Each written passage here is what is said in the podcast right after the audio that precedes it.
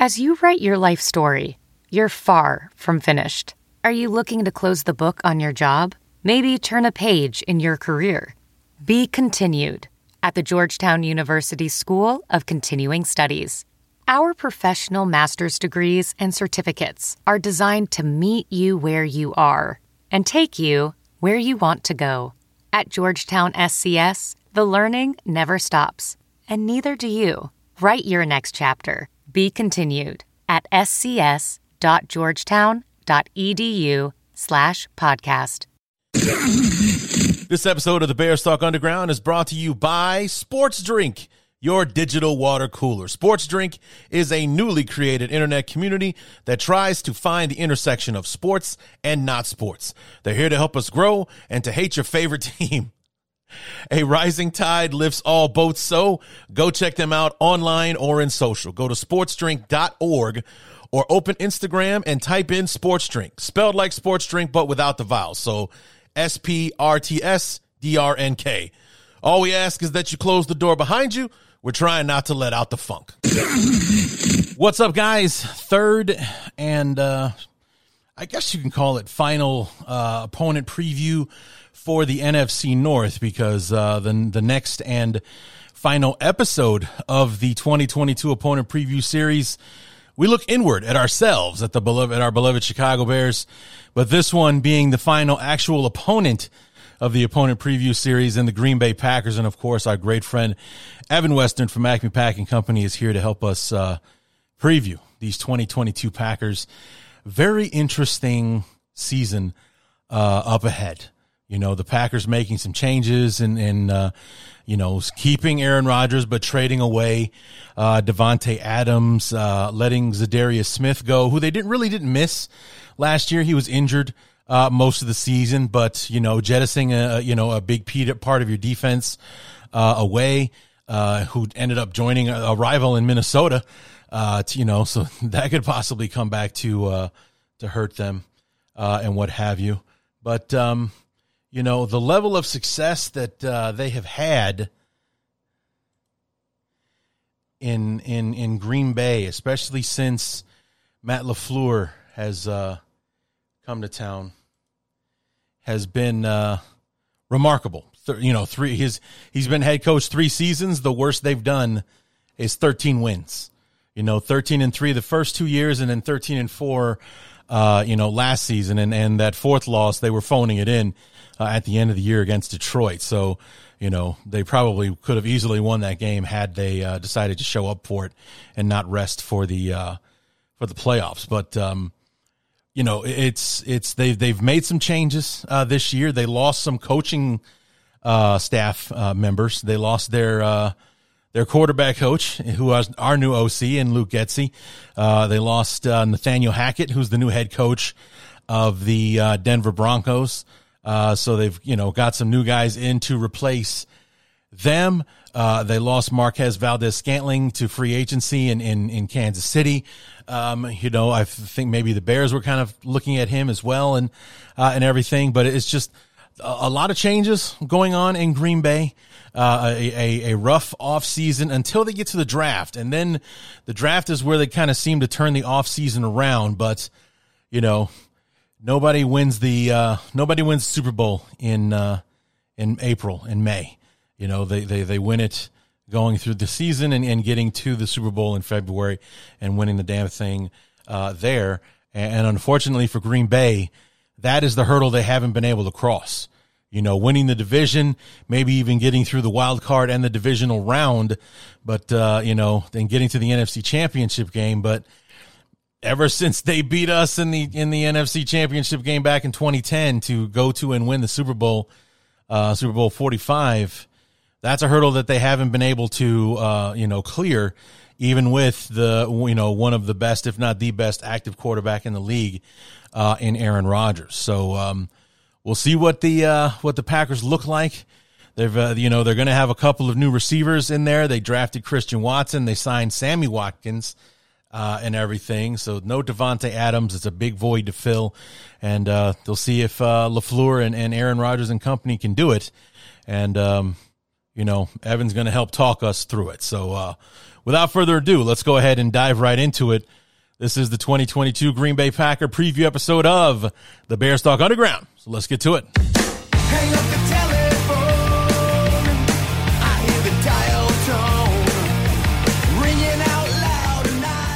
Our last stop in our opponent preview series takes us to Lambeau uh, in Green Bay, Wisconsin, home of the Green Bay Packers. And as usual, that means we have to have our good friend uh, Evan Western back on the show. Despite his allegiances, he is one of my favorite guests. Evan, welcome back, man. Thanks. Always uh, good to get this in before training camp starts. Really, you know, it kind of it kind of feels like it's it's winding up towards football season whenever we get to talk over the summer. Yeah, so it's, it's always it's, a pleasure. It's become an annual tradition because Indeed.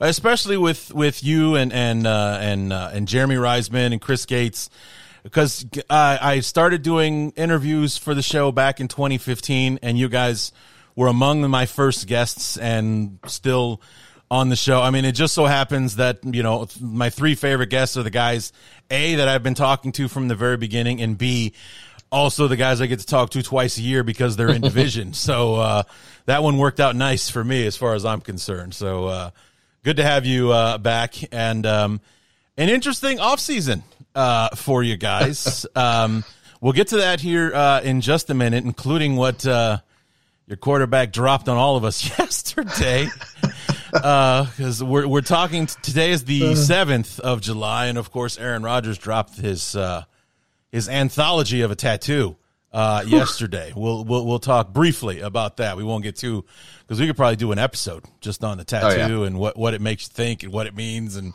all the rest of that. But uh, yeah, we won't get into that. So, well, let's briefly um, recap uh, 2021 because we haven't had a chance to talk for a while. Um, not since uh, prior the to the Sunday night game in Week 14, which was mm-hmm. interesting to say the least. But uh, we'll get to it. Um, you guys had one of those Week One, you know, freak things happen. Uh, number one, your your game gets moved to Jacksonville because uh, Louisiana was underwater again, and uh, so you, you go off to Jacksonville, and uh, the Saints hand it to you guys, thirty-eight to three and just knee jerk reaction. What were your thoughts about that? Were, were you thinking like, okay, it's week one, no need to panic, or like, oh God, are we in trouble? Yeah, there was there was a lot of panic in the Packers fan base after that one. Um, I, I can't tell you the last time that Rodgers got benched uh, or got pulled in in a blowout loss. Um, that doesn't it just doesn't happen, and so I, think there was definitely a an element of of panic there, but you know, at the same time, this is a team that had won 13 games back to back seasons, was coming off an NFC Championship game appearance, and um, fundamentally, you know, that all the pieces were still there on offense, right? right? So I, I think it was just a, you know, we need to settle in. We need to figure out what this team really is, and and you know, looking ahead to week two, Detroit. Okay, coming into Green Bay. That should be a win. And then it was really that San Francisco game in week 3 mm-hmm. uh, Professional welder Shayna Ford used VR training developed by ForgeFX to hone her skills as a welder. The more time that you spend practicing it, that's what separates a good welder from a great welder. VR training can help students like Shayna repeatedly practice specific skills. Virtual reality definitely helps because the more muscle memory that you have, the smoother your weld is. Explore more stories like Shayna's at meta.com slash metaverse impact.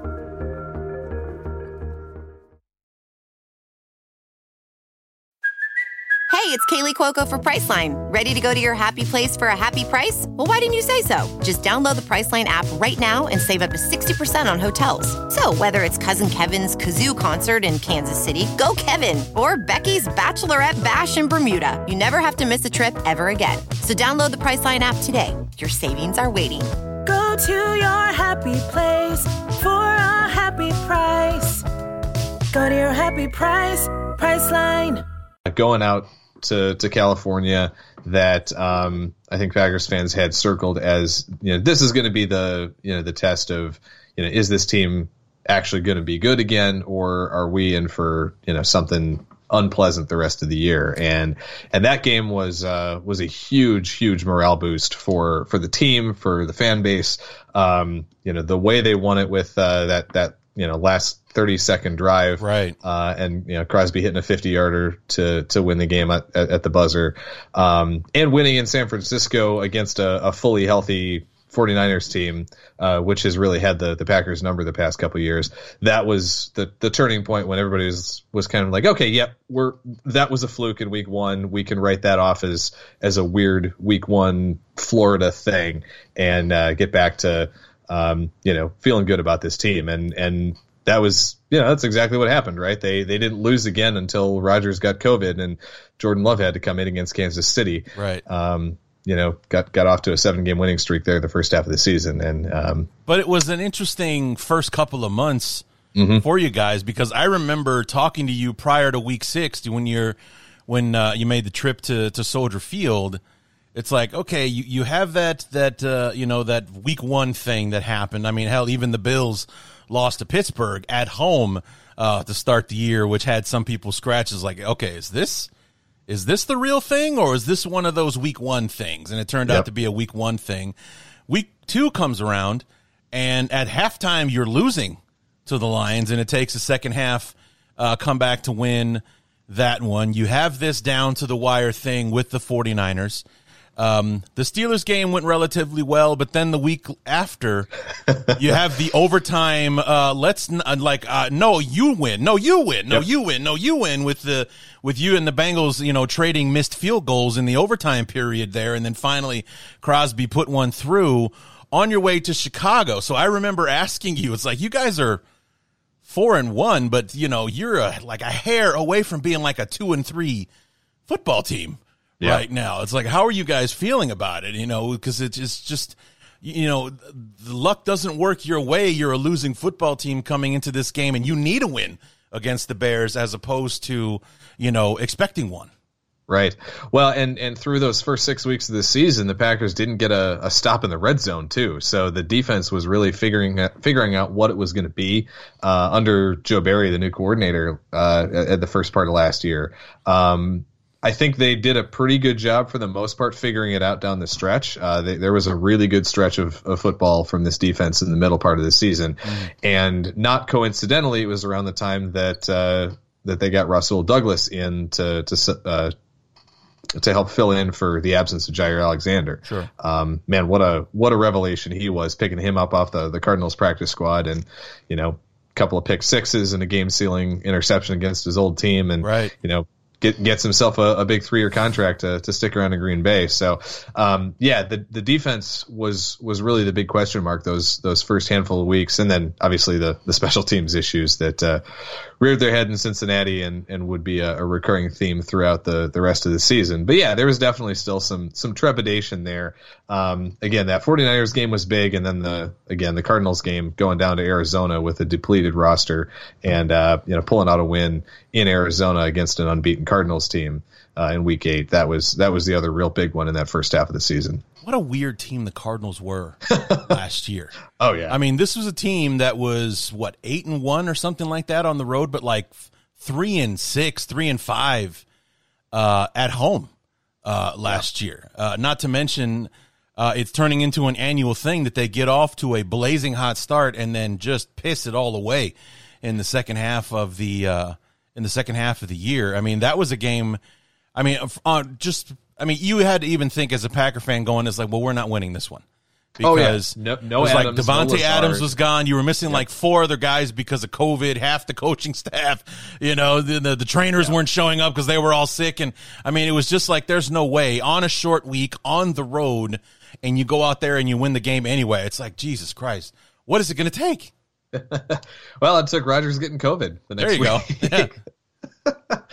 uh, yeah. So that that and then that that threw a whole different wrench into you know, into this team and the storylines around it all all season, and because that was when we had the whole you know the, the whole issue about well you know is he vaccinated is he not vaccinated right. all that all that yeah. crap um and and that you know really put a, a weird uh, cloud over the whole rest of the season to be honest with you, at least through uh, through to the end of the regular season. Yeah. Um, with with you know what what was what was going on there with him, and and then you start getting into the playoffs, and you know if if he somehow tests positive again, you know what what are they going to do about the um, the COVID protocols and things, and um, I, I would say that it's a coincidence that the uh, the NFL lifted all the the protocols for vaccinated and unvaccinated players right around the start of the playoffs, but I don't know about that. But uh, ended up not being an issue anyway because well, we'll we'll get to that. Yeah.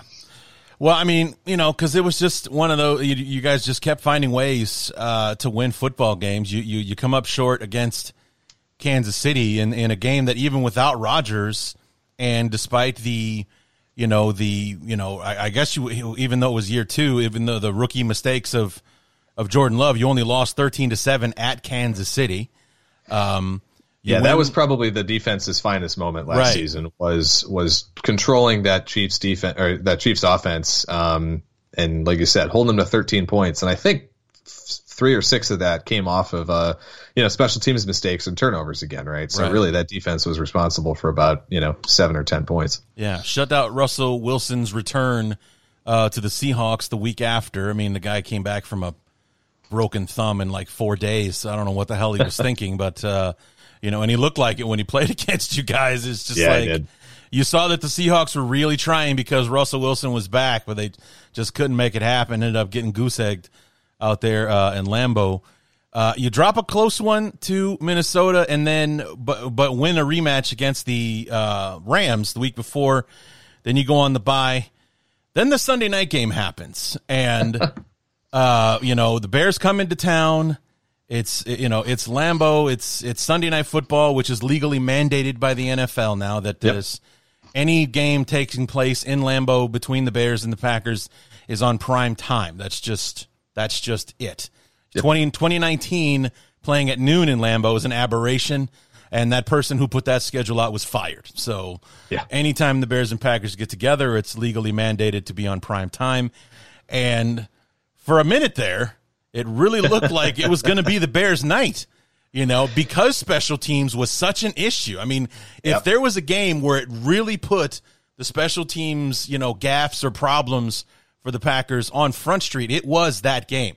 Their inability to stop anybody who was returning the football. The Bears had excellent field position, like 80% of the night, and then giving up the punt return uh, to Jakeem Grant when you had him dead to rights inside his own. Fi- like, who returns the ball from inside the five yard line on a punt yep. return? Well, Jakeem Grant did. 97 yards later, it's a touchdown, uh, and things like that. But again, the Bears, being the Bears, decided to take their foot off the gas just before halftime, allow that one touchdown to you know to Davante Adams uh, on that one to to narrow the gap, and then the second half was all Green Bay. Yep. Yeah, that it was funny because the the, the special teams found a, a different way to blow things every week. That was the biggest issue, right? In this game, it was the coverage units that were just a complete mess. Yeah. Um, but well, then I, mean, I remember you know, when. Yeah. Uh, when they actually when they tackled somebody on a kickoff return that the crowd went nuts. Yep. You know, yeah. like oh my god, they flipped out. hey, we stopped. He didn't score. We're great. You know, it was it was the funniest thing that you know when when they tackled the kick returner, the crowd had like a standing ovation for the special teams unit. Like that's like, how bad it was. but with you know with that unit it was you know it was like the coordinators playing whack-a-mole right? You you finally you know the next game they kind of figure out the coverage issues a little bit but then now you've got uh you know field goal block um you know blocking issues and you, you are getting kicks blocked and things and it was all it just always felt like it was a different issue every game and they could never you know figure out what the what the hell was going on on that side of the ball and um you know that that led to being a one and done season for for Drayton as the special teams coordinator. Right. So you you you you get the win against the Bears. You eke one out against the uh, Ravens. You beat the Browns and uh, then the Vikings on Sunday Night Football, Week 17, and then rest everybody Week 18 and yep. uh, let one go for the Lions to finish 13 and four. So you got your 13. You decided to call it a day after that. Like, hey, third year in a row, 13 wins. Ah, let the mm-hmm. Lions have this one. They, yeah. they've, they've won two games so far. Let them have number three. So we go to the divisional round. Green Bay is the one and only team in the NFC that had the bye. The 49ers uh, come to town, and once again, uh, I mean, it's an early exit uh, for Green Bay. I can't tell you that I hated it, Evan. I really didn't, I wouldn't Um, expect you to. especially with the guy that that just, that put it through the uprights there at the end. But it was really, as a football fan, and I'm sure you can feel this a thousand times amplified. It was frustrating watching Green Bay out there that day for Oh, them yeah. to, to run it right down the field, opening drive, seven points on the board. I'm like, okay, well, this is how this is going to go. And then you don't see the end zone again for the rest of the game. Uh, you only managed 10 points, and it, special teams was your undoing. You had the, the field goal from Robbie Gould, uh, but not to mention the blocked pick six or kick six, if you will, uh, prior that really blew the whole thing wide open. Because, again, the defense was amazing, but, you know, the difference in the game was that block punt because that was the seven, that was the only touchdown the, the 49ers scored in the whole game. Yeah, yeah. The defense was responsible again for for six points, and one of those came off of uh, great field position. I think off a, a blocked field goal too. Um, so eh, it, it really felt like the whole tenor of that game changed in the middle of the first quarter when, like you said, the Packers drove straight down the field, scored a touchdown with ease. Um, they're driving down again after getting a stop, and um, yeah, they're on the the 49ers side of the 50, and Marcedes Lewis of all people coughs up a football and and loses a fumble and the, the 49ers pounce on it. And after that moment the offense just was looked completely out of sync. Um, Rodgers looked like he was totally off. I don't know if he was pressing. I don't know you know what in the world was going on there.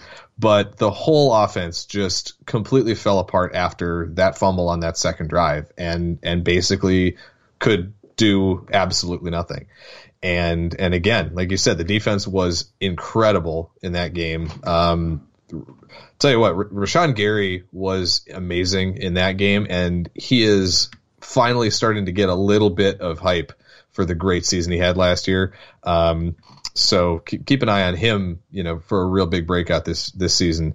But and, and again, what do you what more do you say about the special teams other than you know that that is the reason, even with the offensive struggles, that uh, the Packers didn't go to the NFC Championship game. And and this one's so frustrating to me too because we all like everybody on on staff at Acme Packing Company was like, we want anybody but the 49ers coming in for for this game. And Mike McCarthy screws us over again. Gift wrapped them for you terrible guys, man. clock management in the, the wild card game against San Francisco. Um, you know, stealing stealing a chance to uh, for Dallas to win that game.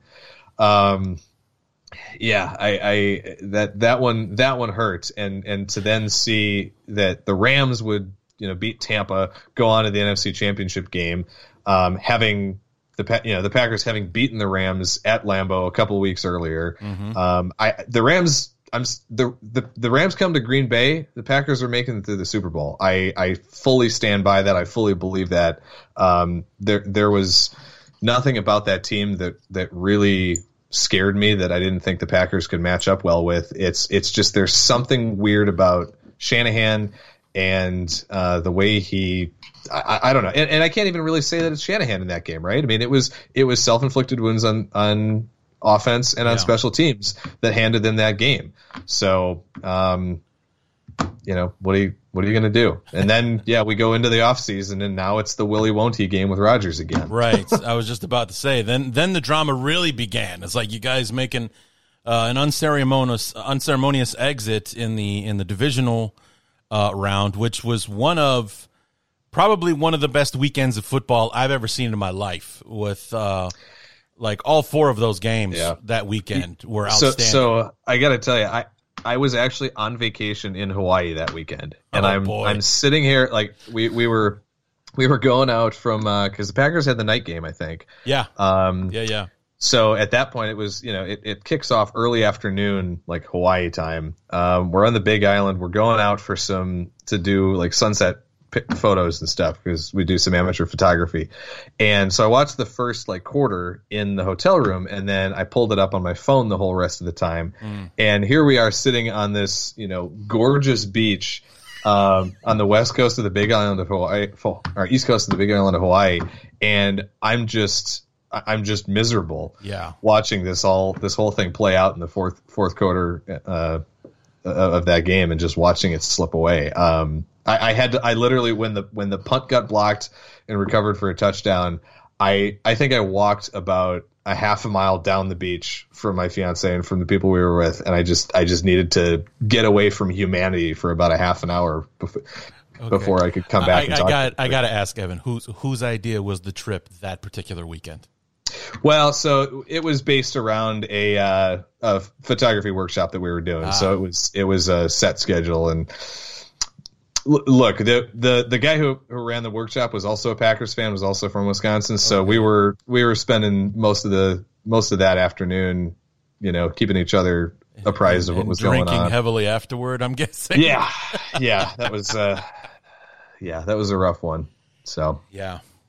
So like I said we we move into the the off season where things really get interesting with the uh Rodgers saga because it's you know half it half of it's uh, he's going to retire. The other half, will he sign an extension or can the Packers afford him? Or will they move the necessary mountains like the Rams do to just magically create cap space or somehow fit these mega contracts under the salary cap uh, and whatnot? And um, to go along with the madness that was March for the NFL I mean, it was just like there was this oh, amazing oh, NCAA tournament taking place, and that was completely overshadowed by free agency and the beginning of the offseason of the new calendar year for the NFL with the, all of the crazy quarterback trades. Aaron Rodgers, you know, finally answers our question, signs a $50 million a year contract with the Packers, only to have like 24 hours. They trade his favorite weapon to, to the Raiders. I mean, Talk about a roller coaster for you guys. Yes, we're keeping Rodgers, but what the hell? Davante's gone. Yeah, that was uh, that was a shock because everybody assumed when when the news broke about Rodgers that okay, cool, we are you know we're good. The band's coming back together for you know for the real Last Dance in in 22, and then yeah, then the other shoe drops and and Adams Adams is gone and and here we are you know left wondering who the hell is going to catch footballs from Rodgers this season. right. So, yeah, I mean, so, so, much of that, the the stuff Adams, um, there's a lot of there, there's there's a lot of reality to the idea that he wanted to play with Derek Carr mm-hmm. because those two were they, they were college you know, teammates. College teammates, right? Yeah, I mean they were. Uh, you know, they played together for a couple years at Fresno State. Um, they're, they're still really good friends. Adams is a Bay Area guy. Vegas is obviously a lot closer to there than than Green Bay is, and he's got family, I guess, who doesn't really travel, doesn't doesn't fly, so they he can't see his family as often as he'd like. Um, now he can do that a little bit better in Vegas. That all kind of I think played into it, and I think he was also, you know, I think there was a little bit of, you know, weirdness with the relationship with the Packers front office. I don't know if it was, you know, to the extent that that the Rodgers stuff was allegedly last offseason, but there was there was probably still a little bit of you know awkwardness there too that kind of played into it. So all of those things combined, and look, the the Raiders, you know, ponied up a first round and a second round pick. Yeah. Um, and, and fundamentally, right, like the Packers could have not gotten anything for Adams because his contract was up. They had to franchise tag him to to even keep him around and get anything for him. So you know, if if that was a case where they knew he wanted out and he was not going to play another down for Green Bay, then they did it right. You know, yeah. they got a couple of of high value draft picks for him. Um, you know, managed to um, to send him to a place you know outside the division in in the AFC even, and um, you know, it, it I think it ends up being as good of a, an outcome as it could be if you would you know take the assumption that Adams was not going to play for Green Bay ever again. So, looking at the free agent period after the you know the storm uh, subsides, that that is the re-signing of uh, the euphoria of re-signing Rodgers or the relief, if you want, uh, and then the, the the chaos that ensued of you know trading away uh, Davante Adams right on top of that. Um, apparently, the answer to who he's going to be throwing footballs to is Sammy Watkins. Yeah. Um, who's on a one year like veteran minimum prove it deal after stealing money from Kansas City and Baltimore uh, the last uh, few years. I mean, is this is is this somebody you guys are hoping like is the second coming of Charles Woodson as like here's some cast off that nobody wants anymore, but's going to have a second life in Green Bay? I mean, look, that's if if that happens, awesome. I don't think anybody's expecting anything anything like that from Watkins. Um, there's been a lot of talk from from the coaching staff this spring about you know really liking what he brings to the team and his attitude and everything, and and he apparently is is fully healthy, which is great. But honestly, with with the contract. He's still got to earn a roster spot first in training camp, and then we can worry about you know where he's going to go from there. Yeah. Um, Allen Lazard is still probably going to be your number one guy. You've got Randall Cobb still back as a slot receiver. I thought Cobb was going to get cut for cap purposes, but they were able to work out a um, a pay cut for him to to keep him around for for this season and keep his cap hit down. So Rodgers kind of has his third down security blanket and uh, and Bear Killer and Randall Cobb uh, back for another season. So, um, but yeah, outside of those three guys, there's nothing that, that we really know about, and, and we don't really even know what Watkins can do at this stage of his career. So uh, that room is full of unknowns, and there's talent there. Don't get me wrong, Yeah. but nobody has any idea what you know what a lot of these guys are are really going to be able to do in 2022. Welcome to Chicago, my friend. that is exactly what say- Ryan Poles has turned our wide receiver room into. I would still take the Packers receiver room in a heartbeat over the Bears at this point, and it's not close.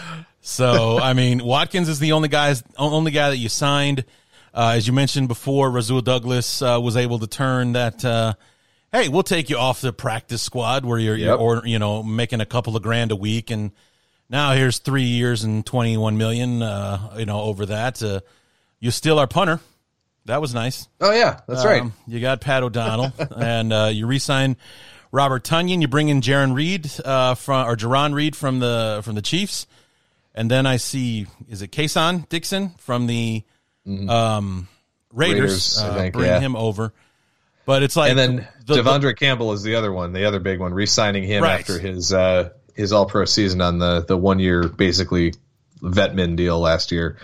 So But the the list that that I find more interesting, um, that that makes me wonder about how you know, like I, the Packers are still the Packers, but no Za'Darius Smith, Marquez Valdes-Scantling is gone. You know, Lucas Patrick wasn't exactly a starter for you guys, but he was a a key cog, uh, if you will.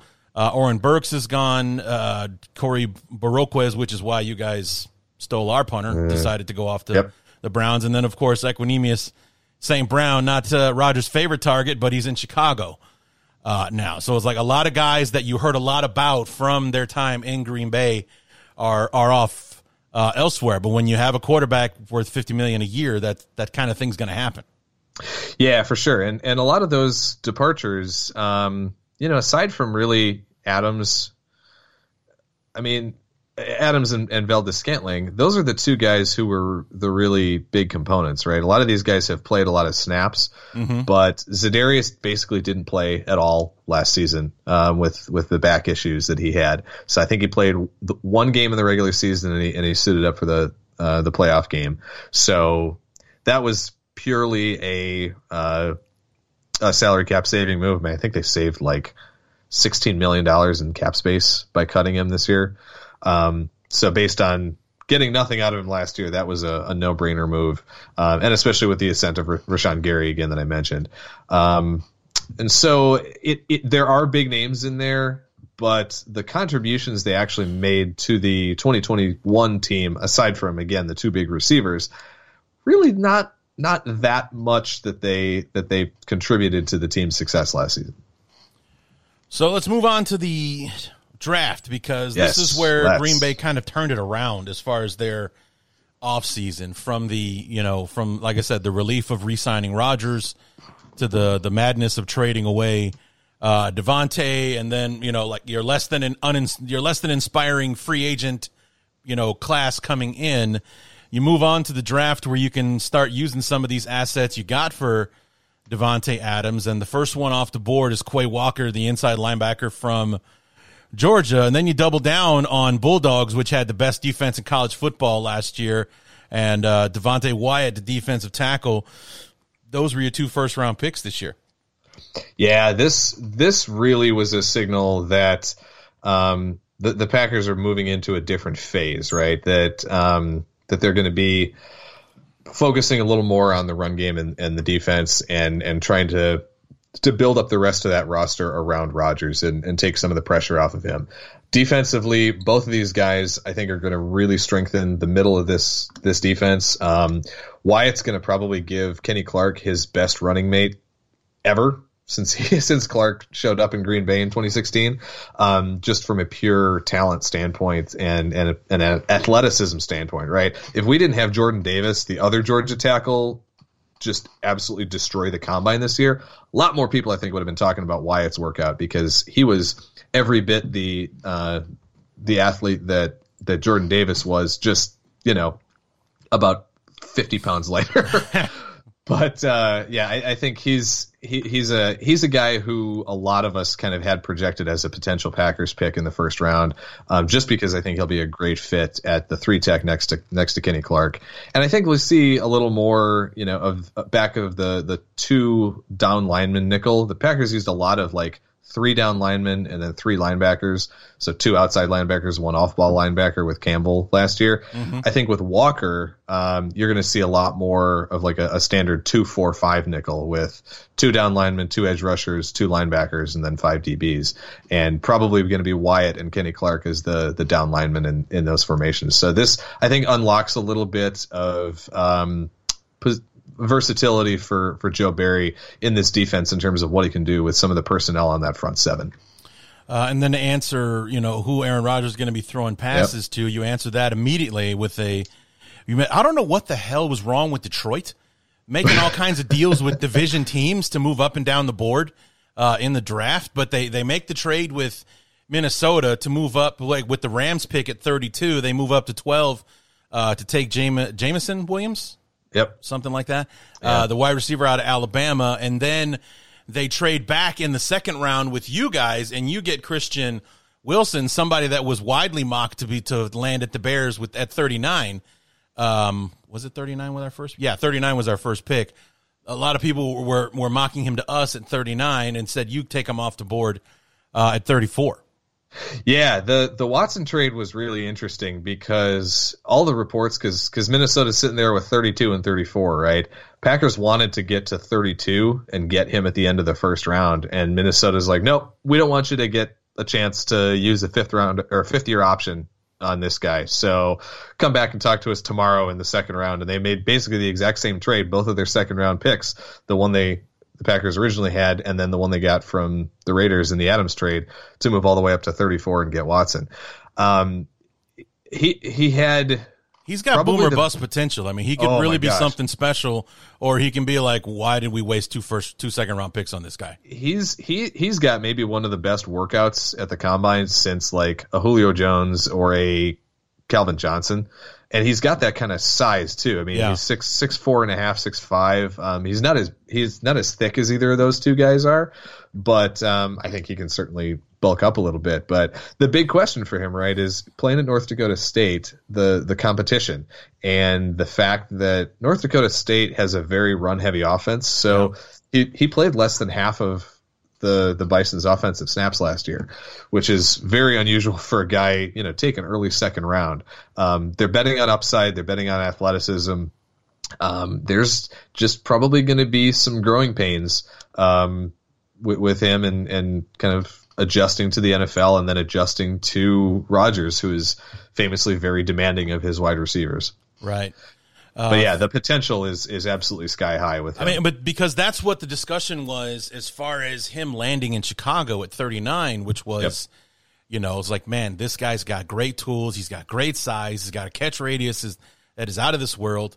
But he he drops passes. He's not exactly the most efficient route runner. He's played at low level talent and all that kind of stuff. So you know, he could run into a brick wall uh, in the NFL when he's going up against NFL guys uh, and things like that. So it was just yep. it was such an interesting discussion listening to people, you know, kind of talking into existence that he would be a bear, and then other ones trying to talk it out of existence because they were more paranoid about the downside uh, of what he could be and, uh, you know, what we did and didn't see uh, during his college days. So, um, you know, him landing in Green Bay is probably the perfect place for him.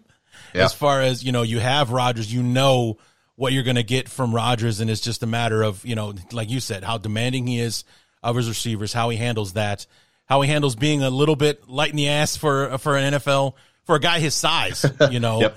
uh, you know that's one of probably one of the reasons why he was one double A as opposed to you know, uh, He- you know top five or whatever uh, Yeah. in the NFL. Yeah, he was definitely a late bloomer physically, but um, uh, honestly, we had a lot of the same types of discussions among Packers fans about Watson, especially once that uh, you know with that 28th pick. Um, There were a lot of mock drafts that had him going to Green Bay in that range, and you know I was I was very much a proponent of look if he falls to you in the second round with one of those picks in the 50s, you know, even if you want to move up into maybe like the mid 40s or something, if he's there, I, I can understand it. I thought the price that they paid to, you know, both of those second round picks to get him felt a little high Yeah, to me, but I, I mean, I've I've come around again on on on the tools. They're they're obvious. The the flashes are there, um, and at this point, right? Like you you pay for projection in the NFL draft, Yeah. and so you know there's nobody that that projects with a higher ceiling among receivers in this class than Watson. So Yeah. I get it. yeah. The the the other options. Um, well, I remember I was talking to you uh, during the off season. Is like, please just don't draft Chris Olave. Just please don't draft because the last thing that I need is Jo- is uh, you know Justin Fields' favorite college target kicking our ass twice a year. It's like I don't I don't need that. So please stay away from Chris Olave. Don't use those two first round picks to move up and take him. I would appreciate that so much. Thank you.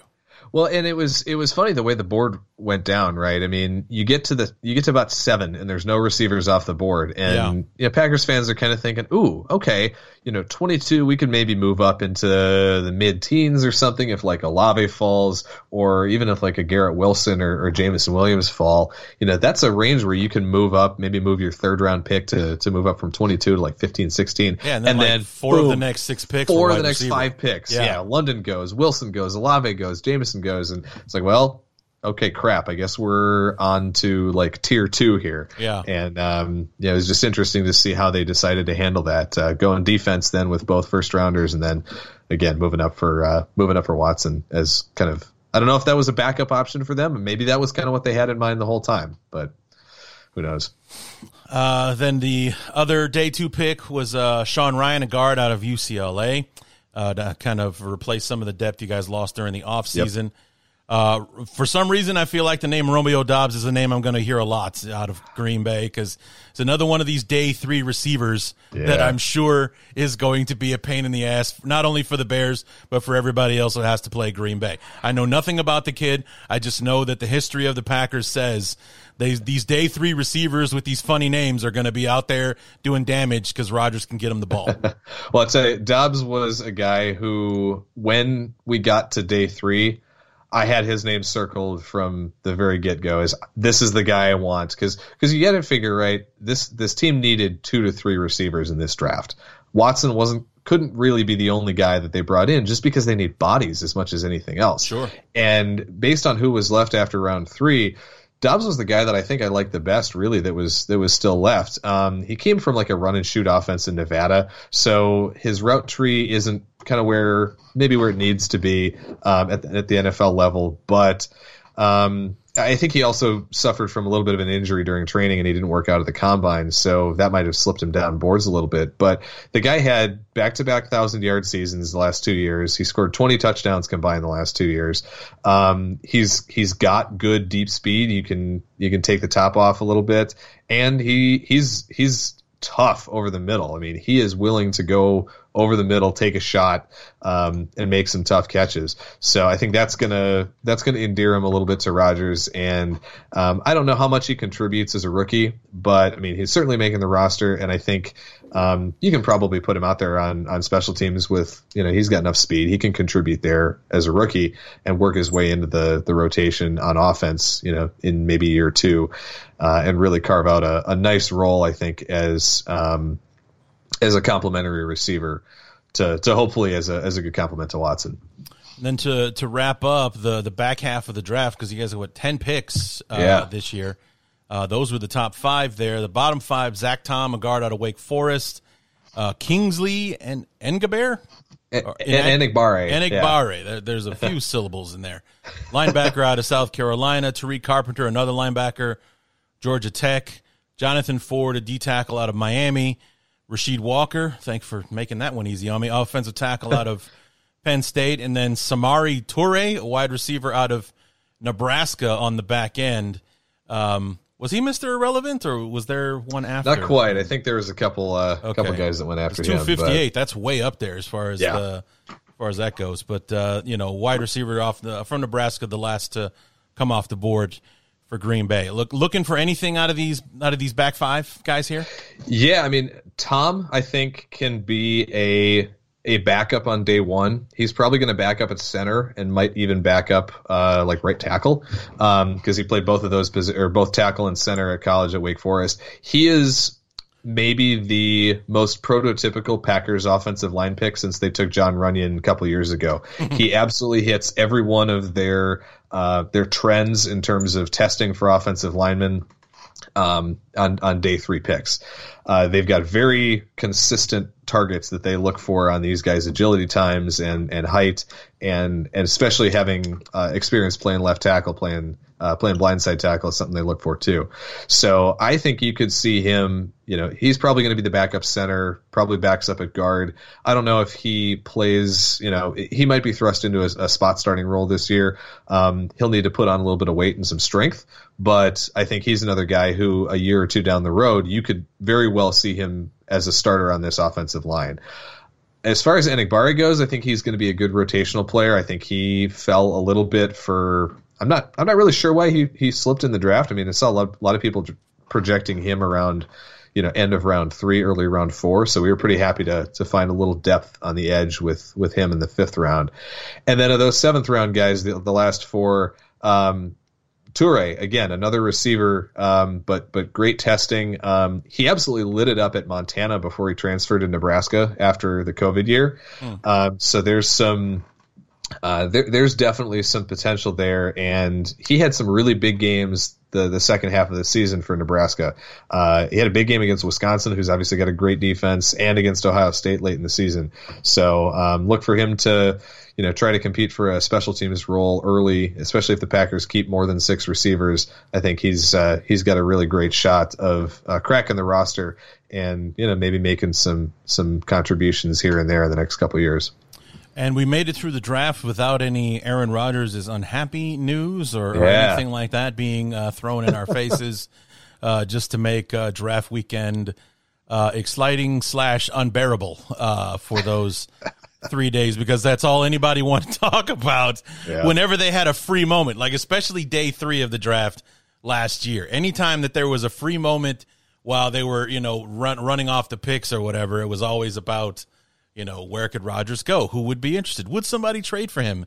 You know, is it too late because the draft is practically over as opposed to, you know, like any picks you trade would would come off next year and the and the years after kind of thing and you know, none of that. We we already had that nipped in the bud even with Davante Adams being shipped off and and things like that. All of the Green Bay drama was kind of out of the way at the time.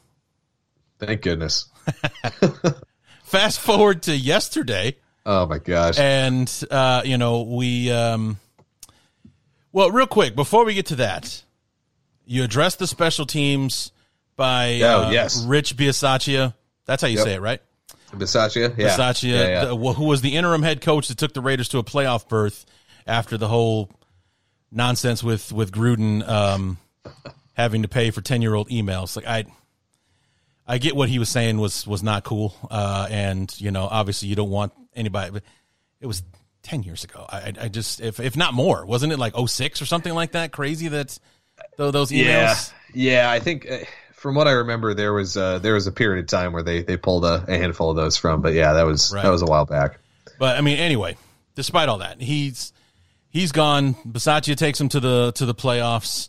Um, they lose to the eventual AFC East champion. Game a hell of a run uh, at it at the same time, and he had some choices about where he could go because there was actually, um, you know, some talk about how he might end up in Chicago, but Yeah. instead he goes to uh, he goes to Green Bay and um, one of the more widely touted, like the other Dave Toub, if you will, as far as like being Yeah. the guy that you want running your special teams unit, lands in Green Bay after they have their worst season as a special teams unit in quite some time. We will settle for basic competence at this point from our special teams unit. That basic competence is is going to be such a light years size improvement from what we had last season. That um, you know, if he if he can if he can get to that level, you know, we'll be ecstatic. And it, it's the Packers finally, finally, after years and years and years of this, opened up the checkbook for a special teams coordinator. um, I, a couple years ago, when when Lafleur was hired, uh, he wanted to bring in Darren Rizzi, who I think came from either Miami or New Orleans, ended up in the other the other place. Um, but you know, he really wanted to hire him as the special teams coordinator when he was putting together his first staff, and essentially the Packers wouldn't pay up his asking price, and they've paid for it the last three years. Uh, they've had two different coordinators. Neither one of them has done any, you know, done anything with those those units. Um, and so I, think Bisaccia brings a totally different approach, a different attitude to to that role. Um, he's from everything that we hear, right? He's he's a hard ass, but he's a hard ass who gets guys to to trust him, to believe in him, and to play hard for him.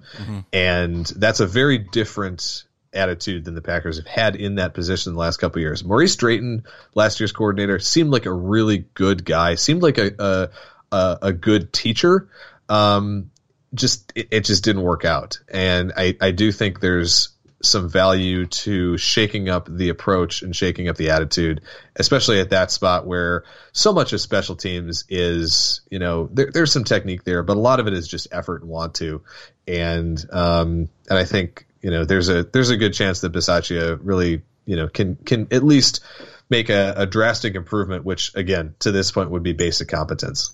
Well, I mean, that's the thing about special teams coordinators. Why some of them get shots at being head coach is because they they are basically managing the entire roster because they're taking Yeah. the guys that the other coordinators don't want to run a unit that nobody really wants to play on. I mean, there are so few guys that take pride in playing special teams. Most of them look at it as some kind of punishment or demotion or you know, very few of them look at it as a as a as a route to a career or, you know, maybe if I shine here, like, you know, the first one that pops in my mind like Terrell Davis, you know, makes an amazing hit his rookie year on a special teams unit. Next thing you know, he's a starting running back for the Broncos.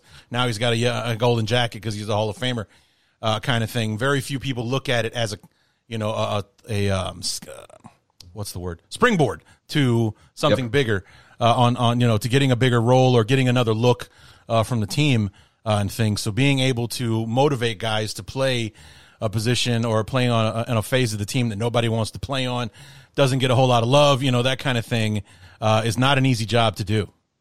Definitely, yeah. So we're certainly looking forward to seeing what uh, what he brings on that in that phase of the foot uh, of football, and and you know hopefully we'll get some uh, some pretty substantial changes in the execution when it comes down to it this year because it was it was a like I said myriad issues that were were problems. There was eff- some effort issues. There were just technique and you know assignment issues. I mean everything that everything that could go wrong on special teams went wrong at some point for the Right. Packers last year. Right. Yeah, and that was that was the thing about it. It wasn't just the one thing that that Yeah. killed you. It was different things in different games uh, that that were hurting you in in different you know all kinds of ways, and then it all just kind of came together in, in one ugly package in in that uh, divisional game against the 49ers. You know the, the coverage issues, you're getting kicks blocked, and you know all that kind of stuff, and and, and it ended up being uh, your death knell uh, in that game. Uh, you know, with with the uh, the block punt being returned for a for a touchdown, that was the difference uh, in the game. So, Uh, without that, the defense wins the game ten to six, uh, as opposed to what, you know how it all went down. You just uh, you, you're really enjoying twisting that knife, aren't little you? bits, little bits. You know, I mean, we got to take our wins where we can uh, as Bear fans because I don't know. I mean, I, I talked to Jeremy Reisman about this last night when it's like the, the thing that's been tough about the talking heads and the analysts all of a sudden uh, in love with the idea about the Bears being the worst team in the league is that I don't know if they're wrong because Yeah. we don't know what we have. We don't know what we're going to put out there as far as the offense because we got a brand new guy calling plays for the first time. Will that work? A rookie head coach, rookie offensive coordinator, and, and Getsy. I mean, you got you know Getsy, but I was just gonna say we haven't even talked about him Yeah. jumping ship over to Chicago. Yeah. We'll yeah, get to that, but it's just you know Getsy calling plays for the first time. Alan Williams calling defense for the first time because our, our head coach, thankfully, isn't going to call plays. He's going to coach the football team, which is music to every Bear fan's ears after four years of Nagy having no idea how to run a football team. And you know the the guys that I mean, with Ryan Pace leaving the cupboard bare as far as cap space and, and draft picks, there wasn't a whole lot of maneuvering that Ryan Poles could do. He had to bring in a bunch of guys on prove it deals who want to get more contracts and take a take advantage of the Bears and their hundred million dollars in cap space in 2023. So we don't know what we have. You know, along with the draft picks, are these guys going to work out? You know, all the jokes about Velus Jones being 48 years old and, you know, things like that. You know, it's just the draft, not drafting an offensive lineman until like the fifth round and then we drafted five of them, you know, that kind of thing. It's just like, okay, we, I don't know if the, if the Bears are going to be the worst team in the NFL. What's driving me nuts is that I can't really say yes or no about it. And I'm just waiting for the season to start so we can answer the question. Is 2022 going to be a tough year before we can try to close the gap in 2023, going out there using some of that money to bring in some big name talent that's going to help us, you know, gain ground on everybody else? Or are we going to surprise some people and this thing works out a hell of a lot better than anybody thought? I can't wait to find out. But while these guys are saying it, I really don't have the ammunition to say otherwise, and that's what's frustrating right now. So makes sense. Anyway, before we get to the to the Getsy, before we get to the schedule, let's go ahead and get it out of the way. Yeah. Your thoughts on the the tattoo? I mean, what the hell is that thing, man? So I said uh, it, it, he, he revealed his tattoo on the same day that Disney announced that they're coming out with, With a the National, Treasure, series, that's what it was. series. Yeah. Yeah. So uh, I, I'm just like, all right, there, there's some, something's going on here. This can't be a coincidence because that absolutely looks like a, a map to the, uh, you know, oh, to for some sort sure, of. man. That you uh, could easily turn that into an episode or something, or Yeah. a, or a series arc for the, for the season, just deciphering the symbols in that tattoo to lead you to the treasure. Yeah, there's going to be some sort of, you know, hidden gold underneath Lambeau Field or something. We're going to find out five years from now. So, uh, I mean, it's uh, that. if if I don't know. That's he just f- keeps finding ways to to top what he did last time. I, I didn't think he could really outdo. I'm uh, immunized, uh, not uh, vaccinated. I really didn't think that was possible. And then the tattoo comes out. I mean, and it's just weirder than that. You know, uh, uh, just kind of misleading people with the whole "I'm immunized, not vaccinated." I mean, Yeah. that that whole thing. But then the tattoo comes out. There, there's lions. One of them's you know growling at the other. The other one's just kind of chilling there. You, you've got constellations. You've got uh, zodiac symbols. You have circles and lines everywhere. There's a, a picture of the ocean. I'm guessing, or Yeah. and then some weird symbols at the bottom, and it's just like this is a lot to take in, man. Jesus Christ. I mean, what what were your thoughts when you saw it? I, I literally just shook my head and I'm like, you know what? W- with everything that's happened in the last you know year and change, this this makes sense. This doesn't even surprise me at this point. That's So- the thing. It's like, yeah, that checks out with the way this guy's been acting lately. Uh, yeah. this this that that makes like you said that checks out. That makes total total. It would make more sense if he and uh, Woodley were still together. I think, but uh, now that he's riding solo, uh, Yeah, it makes it just a, even a little bit weirder. Uh, there's there's some there's some talk about him uh, having having a new woman in his life who is um, a little even a little more out there than Shailene Oh, Woodley boy. was. So I, I yeah, who knows? But uh, no, it, yeah. What are you, what are you gonna do? Yeah. it's at this point. I mean, the the the funny thing was last offseason when all the drama was going on. Mark Murphy, the the Packers president and CEO, um, took a lot of flack for for a comment he made saying that Rodgers was a complicated fella, and I think in hindsight, like he was that was that was the best possible description of of Aaron Rodgers that you could get. Yeah, yeah. We, we've kind of always known that about him, but he's really laid it on pretty thick the last Uh-huh. few years. Uh, He's making the- no no secrets about who he who he is. Yeah, so I mean guess- that's that's what you tend to do when you get older, but uh, you know you tend not to care so much about what people think. But uh, when you're a public figure uh, and, and one in, in the in the the spotlight of an Aaron Rodgers, um, probably want to hang on to that until your playing days are over. Uh, you know, instead of when you're out there in the forefront uh, like that. But um, hey, man, it's his life, and uh, that's the tattoo that we're going to be seeing on every broadcast uh, this season. So I, I hope you I hope you like the uh, tattoo because you're gonna be seeing plenty of it in, in, you know for the next 17 to 20 games based on how the season works out for you guys. So Uh, look, I, I'm just hoping for a lot of cold weather, so he wears sleeves a lot this season. all right, so let's talk to about the schedule and then we'll wrap up with uh, with Luke Getsy. Um, you know, on the road at Minnesota to start week one, and then the legally mandated Sunday night football appearance by the Bears at Lambeau Field week two. At Tampa Bay for week three, which I guess is just going to be one of those late start uh, game of the week type things because it's not Yep. a national TV game. Then home for the Patriots for the first four weeks. So an interesting start. I mean, uh, the the Vikings not exactly a team that really scares anybody, but they've always given the Packers hell, and that's how you start the season. Then you've got the the Bears week two on Sunday Night Football.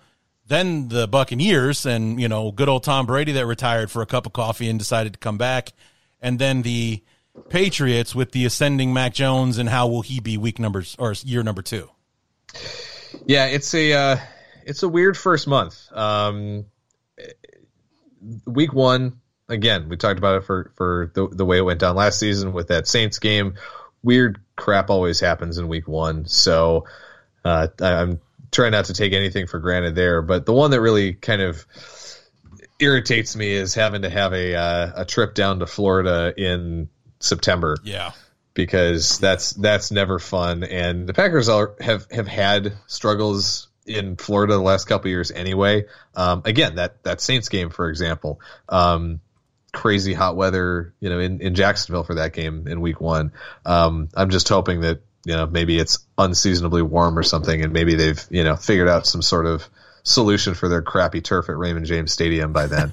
but uh, not holding my breath. So Yeah, I've I've been Um, to Tampa, Florida. I've only been there once. It was 21 years ago.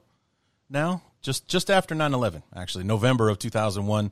Uh, my alma mater, Western Illinois, playing at South Florida, and they played their home games in Raymond James Stadium. And in mid-November, it was 85 and unbearably humid. It's like I'm never coming to Florida ever again. I will never Oh, come because if if this is how it's like in my favorite time of the year, fall. I love the fall. I love the weather. You know all that kind of stuff. Um, if this is what fall is like, I can't imagine what summer must be like down here. Yeah, So- my my only football experience in Tampa, uh, Wisconsin played in the Outback Bowl at Okay. uh, at Raymond James in roughly 2007 2008, um, and yeah, January first bowl game, and even that one was you know 78 degrees or so, something like that, and Uh-huh. you know warm and pretty humid. So Yeah, yeah, that's that, the that thing. could be the, the, the that could be humidity is is what Yeah. makes it unbearable. Like 85, okay, nice departure from the 40 degree weather we left behind in Illinois, but the humidity, screw this, man. I'm staying inside. Let me know when the bus leaves for the stadium. I'm not coming out. So, Yep. I met a Hall of Famer that day though. There you go. Uh, Lee Roy Selmon. Um, nice. first Awesome. over first ever draft pick by the Tampa Bay Buccaneers in 76 and a, Mm-hmm. you know and I like I said a Hall of Famer as well. Uh, second quarter of the season uh, first trip a quote unquote home game against the Giants in the UK. Yeah. Um, so that that awesome 8:30 a.m. Uh, game uh, if, you know if you want to get up at the crack of dawn to watch the the, The Packers kick the crap out of the Giants. uh, then you come home for an actual home game against the Jets. Then at the Washington Commanders, which is still taking some getting used to. And then Sunday night football on the road at Buffalo to close out the second quarter. Yeah, I thought the biggest thing that surprised me here was that the Packers didn't take the bye week immediately after the London Yeah. game in Yeah. week six. That one that one shocked me. Um, we all knew that they were getting a London game for some time. Um, they were the last team that had not played over in London at some point in the last whatever fifteen years No, since they that's why it feels weird. this. I was like, the Packers are going. It's like I didn't realize they hadn't been over there. Yeah. Wow. Yep, it's their first time playing over there, and and so this this being the first year that they've got the nine home games with the 17 game schedule, um, the NFL basically drafted them and said, "Yep, you're going. This is this is happening." Um, but yeah, they they apparently had the option of do the, the league asked them, "Do you want the bye after the London game?" They said, "No, we don't. We'd rather have it later on in the season," which uh, which surprised me. That's going to be a rough stretch because that's a lot of travel. Um, you know, go, going going to London and back, coming home, then going you know going back east a couple times uh, in back to back weeks. So that'll be that'll be an interesting stretch. And that Packers Bills game, that Sunday night game, um, that's going to be a good one. Yeah. I, I, I really think that's uh, that's every bit deserving of, of that time slot, and it should be really interesting to see uh, the first time that Aaron Rodgers and Josh Allen will square off with Josh Allen actually being good because the only other time they've played each other, I think, was Allen's rookie year when Yeah, 2018. still had no idea what he was doing. That'll be fun. That'll be a fun one.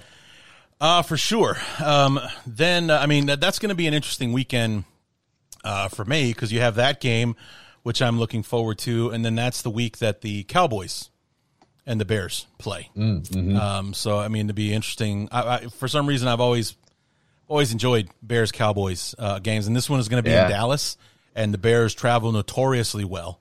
And um, the last couple of times that we've been down there, I think we lost the last time we went down there, but we it was like Chicago South uh, down there as far as like crowd reaction uh, in the game. It was like the Bears just the Bear fans went in there and just took the place over. Packers fans have done that in, in AT&T Stadium too a couple Yeah. times. So, So- yeah, that's great. you know when you when you when you give a uh, you know ninety thousand seats to fill up, you know the the the and, and and you have the Bears and the Packers coming to town. Chances are it's going to be a lot of green and a lot of navy blue uh, in those stands if you're not careful. So uh, yeah. But speaking of the Cowboys, uh, after after Buffalo, you're you're on the road at Detroit. Three road games in a row there at Washington, at Buffalo, and then at Detroit to start November. Then you're home Yeah. for Dallas, and then the quick turnaround Yeah. Thursday night against Tennessee. And depending on the football team that Tennessee turns out to be, like, will they be who they were last year? That dominant, good defense, solid running game, but God help us, our quarterback is killing us. Um, or will they just fall apart because Ryan Tannehill is just not living up to that contract uh, anymore? That could be a hell of a five day stretch for you guys. Dallas, uh, Dallas at home, and then you know Thursday night against the the Titans. That could be rough. Yeah, the the fortunate thing is both of those games are home games, so at least there's no travel involved with with those two. But uh, doing that, coming off of a like you said, a, a three straight road game stretch, which I think the Packers haven't had three road games in a row in like six or seven years, something like that. Uh, it's been a long time. Um, yeah, that's going to be a tough one. I mean, this this is also that Cowboys game is Mike McCarthy's first time uh, coaching against the Packers, and certainly first time in Green Bay again in Lambeau. And this uh, is not since- going to be a triumphant return for this guy. I mean, talk about Yeah. somebody who kind of wore out his welcome at the end uh, there in Uh-huh. Green Bay, and then after a the, him setting you guys up for the one playoff opponent you didn't want uh, coming into town, it's like, yeah, he's nobody's going to be, you know, like Mike McCarthy Boulevard might be torn off the torn off the street signs, you know, out there before he gets to come back. Yeah, that's uh, there's going to be all the storylines, all the takes flying, you know, hot and heavy before that one. So, um, but yeah, I mean that that Packers Titans game that's a that's a matchup of last year's number one seeds in Right. both conferences, right? And they're putting that on a Thursday night. They they really want to to pump the the Amazon Thursday night schedule this year. You're also seeing a lot better matchups on Monday night as well to kind of give Mm-hmm. you know something worthy of Buck and Aikman uh, taking over on, Yeah. on ESPN. So I think it's a good thing because how many times have you checked in on you know the the Browns and you know and whatever random team they've been thrown on Monday night. You know, hey, Browns Jets, can't wait to watch that one. Like, no thanks. uh, I think I'll watch Raw or something like that. That'll Yeah. be more entertaining than watching football. You know, with these two guys uh, over here. But um, yeah, then after the Titans, you're back out on the road again at Philly, and then coming to Soldier Field December fourth to wrap up the season series. Uh, hopefully, Rodgers will not be telling our fans that he still owns us at the end of this one. Um, before the Week 14 bye, same one that the Bears have uh, this year. So, you know, instead of uh, the Week Six, uh, you you you you wanted later in the year. Well, you got the absolute latest one, Week Yeah. 14, uh, before the you know a final four game stretch. Uh, speaking of Monday night, home for the Rams Monday night, then the main event on Christmas night against the Dolphins in Miami. Hopefully, it won't be too awful down there. Yeah. Then and then home for Minnesota, home for Detroit. You guys play in Detroit at the end of the year. Who would have thought that, huh? Yeah, go figure.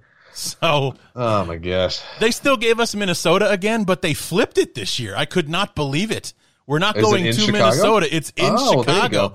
this well, year. we- that's the same actually with with Green Bay Detroit. We got that game in Green Bay this time, so that's uh, that's a nice little change of pace. I could. I was like, because I was wa- you know walking, looking, walking down the schedule, looking down the schedule, and I think our first matchup is Week Five in Minnesota. I was like, that's a typo. There's no way that you know because you look at it at a glance, like okay, well, there's Minnesota at the bottom again, and then look Week Five at Minnesota.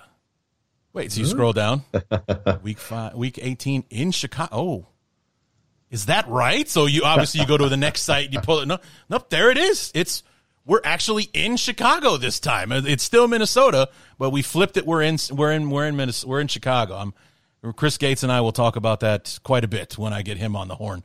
Oh, uh, sure. to, to preview that because I mean that's been the running joke. It's like this this is literally like seven out of the last eight years that we're finishing with each other, which Uh-huh. would be the same thing with you in Detroit Correct. first time it's actually taking place in Chicago, as every every other one has been in Minnesota. Every last I one. think I think the I think there was one of those Packers Lions games that was in Green Bay. I think it was actually the one in was it 2018? It was the year McCarthy got fired. Wasn't that the Pat McAfee game Um, where they kind of threw him in there to be the color guy, and he was that you might be right. he went Yeah, nuts when they when like the kicker threw a touchdown pass or something like that. Yeah, that that does sound right. Um, and and that was one where Rodgers got concussed, like in the, the in the middle of the first quarter or something, and DeShone Kizer had to come in and play, and it was it was all sorts of ugly.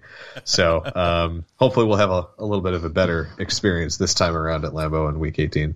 So, looking at the schedule uh, with the off season that you guys have had, wh- what's the outlook looking like? I mean, do you think thirteen and four uh, again, or maybe you take a few hits and it's eleven and six this year, ten and seven? Because it's not exactly like anybody else is poised to run away with the division this year because maybe you guys took a step back as far as some of the guys you lost, or or you know, with losing Davante Adams, it's a pretty big hole to fill. Yeah, I mean it, it is a tough schedule, right? You've got again, you've got Buffalo, you got Tennessee, you got Tampa, uh, the Rams, obviously coming off the Super Bowl. I mean, those are those are all very tough games. Um, you know, I figure the Packers probably end up being favored in something like twelve to thirteen games this year. Um, but something like an eleven and 6, 12 and five seems about right to me. I don't think they get to 13 again. I just don't think that that happens with the the way the travel schedule breaks down a little bit um, with the bye week. I think this is a you know a team that um, you know they they probably drop one here somewhere that just kind of leaves your your head scratching for whatever reason, whether that's injury or again like something weird with travel or something. So. Um, but again, I think this is this is still definitely to in in my eyes, this is a double digit win team, a team that should win the NFC North this season at least. Um, and and then once you get into the postseason, I mean, we've we've seen it many times that uh, you know. It, it, anything can happen with with this team in the postseason, right? The last Super Bowl win, they they snuck in as the sixth seed and, and then went on a ridiculous run because Right. you know they're they were you know their their record did not reflect what how good of a team they were. Um, they've been the one seed three times now um, in that you know in the intervening span and have won one game combined between those three seasons as the one seed. So who the hell knows? Just I, I, I still prescribe to the get in and you know, and then things will things will sort of sort themselves out. But sure. uh, at least get in, win the division, and then give yourself a home game, and uh, and then try to go from there. All right. So, uh, you know, first matchup is week two, so it won't be that long until we get a chance to uh, talk to each other again. And, and oh, almost forgot, real quick. What can you tell us about Luke Getsy? Because I know he wasn't the yeah. guy calling plays up there for you, but I also know that he was somebody you guys didn't want to see leave. No, Getsy's a, a, a really interesting guy, a, a young offensive mind. Um, he's he's worked under both uh, McCarthy and LaFleur in Green Bay. Uh, and then he took a, I think a, a, one or two year break, kind of in, in between there at one point to to go work for Joe Moorhead at Mississippi State. Uh, he was the offensive coordinator down there, even though Moorhead was still calling plays. So he's kind of had a diverse background in terms of the types of offenses and that that his bosses, his head coaches, have run. So I, I wouldn't pigeonhole him necessarily into like the Shanahan approach or sure. like a McCarthy approach. I think he's he's going to be pretty adaptable um, and, and, try to really work with the personnel that uh, that he's got and, and try to make something after, something work. After four years of Nagy, uh, yep. adaptable is a sexy word. Uh, I I figured that would get you uh, excited. yeah, that, that, I mean I mean I mean that's what he said in the press conference, yeah. and I didn't know if that was just lip service or is he actually going to be that guy? Because that's that's what this team needs, especially with the roster that we currently have.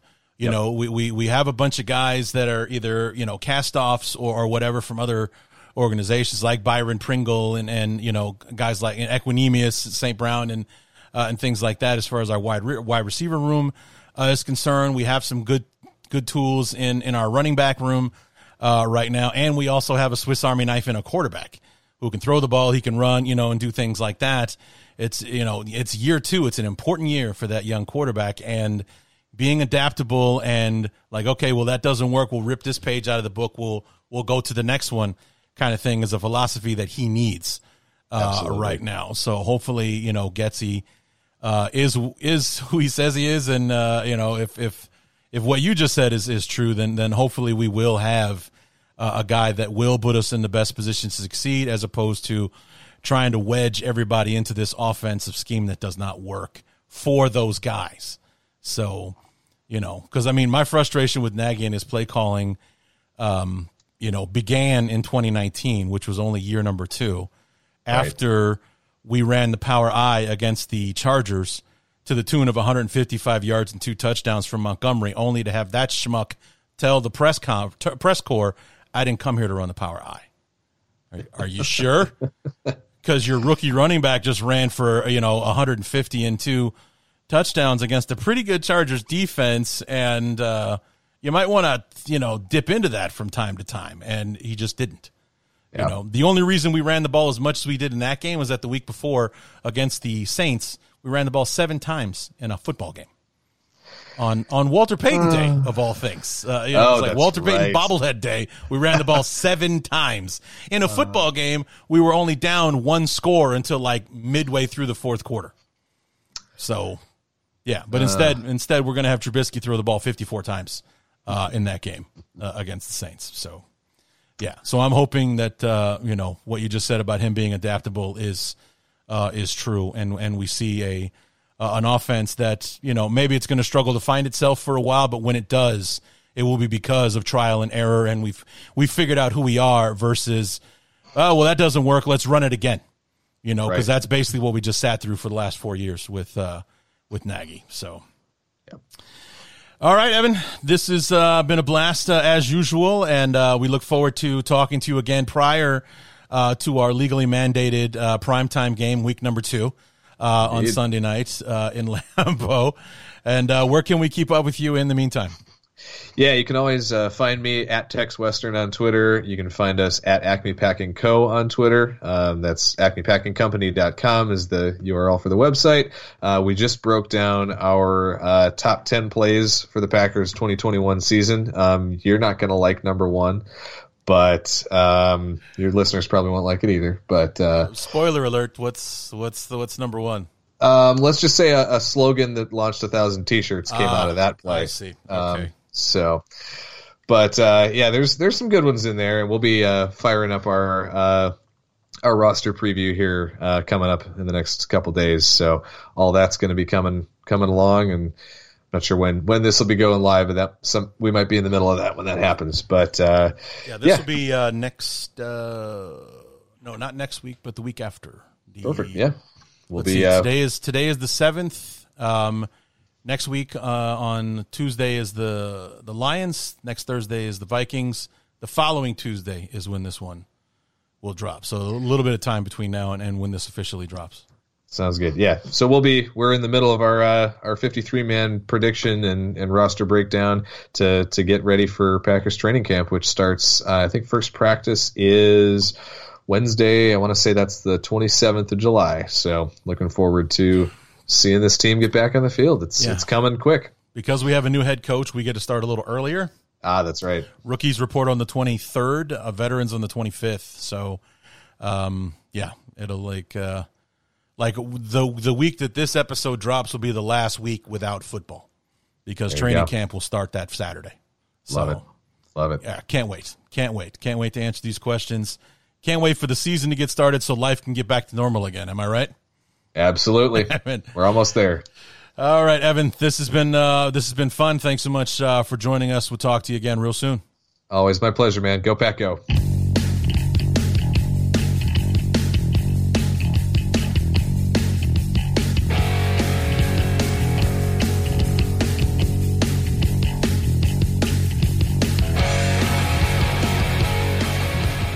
As always, want to thank our good friend Evan Western for joining us to help preview the 2022 Packers. And of course, uh, we see them early, week number two for our legally mandated Sunday night football appearance at Lambeau Field. So, uh, you know, we're playing at Lambeau. So not only does it uh, have to be prime time, but, uh, you know, it's uh,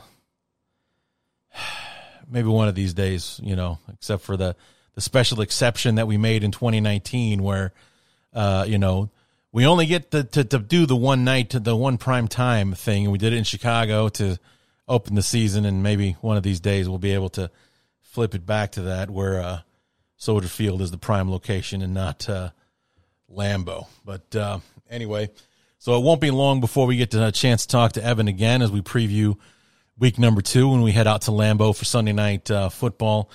But uh, then it'll be a while before we see him again. Week 13, which will be our last game before the bye, since we have that late week 14 bye uh, this season. So um, there you have it, guys. For uh, for all of our opponent previews, that's all of them. Everybody that we face, uh, we are all done. And then now the only show that we have left uh, before we come complete the cycle, if you will, is uh, as I said at the top of the show, to look inward, to look at ourselves and our beloved Chicago Bears, and of course, who else would join me for that episode but our good friend from Locked On Bears, Lauren Cox.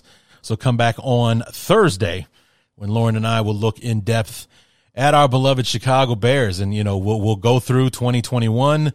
We'll talk about the the the search and, and Ryan Poles and uh, Matt Eberflus and and the the the kind of underwhelming offseason that we had with free agency uh, and such, but also what we got out of it. We'll talk about the draft. We'll look forward to the schedule. We'll cover every single inch of it that we possibly can, and then this Saturday, rookies report to training camp, and then Monday the uh, the veterans come in, and it won't be long until August 13th is here, when the Bears kick things off at noon on Saturday, August 13th. Take on the Chiefs and kick off the preseason, and then we're pretty much off to the races uh, after that. I am very excited. It is getting closer and closer uh, all the time. So come back on Thursday for the finale as we preview the 2022 Chicago Bears with our good friend Lauren Cox. And until then. My name is Larry D, and this has been Bears Talk Underground.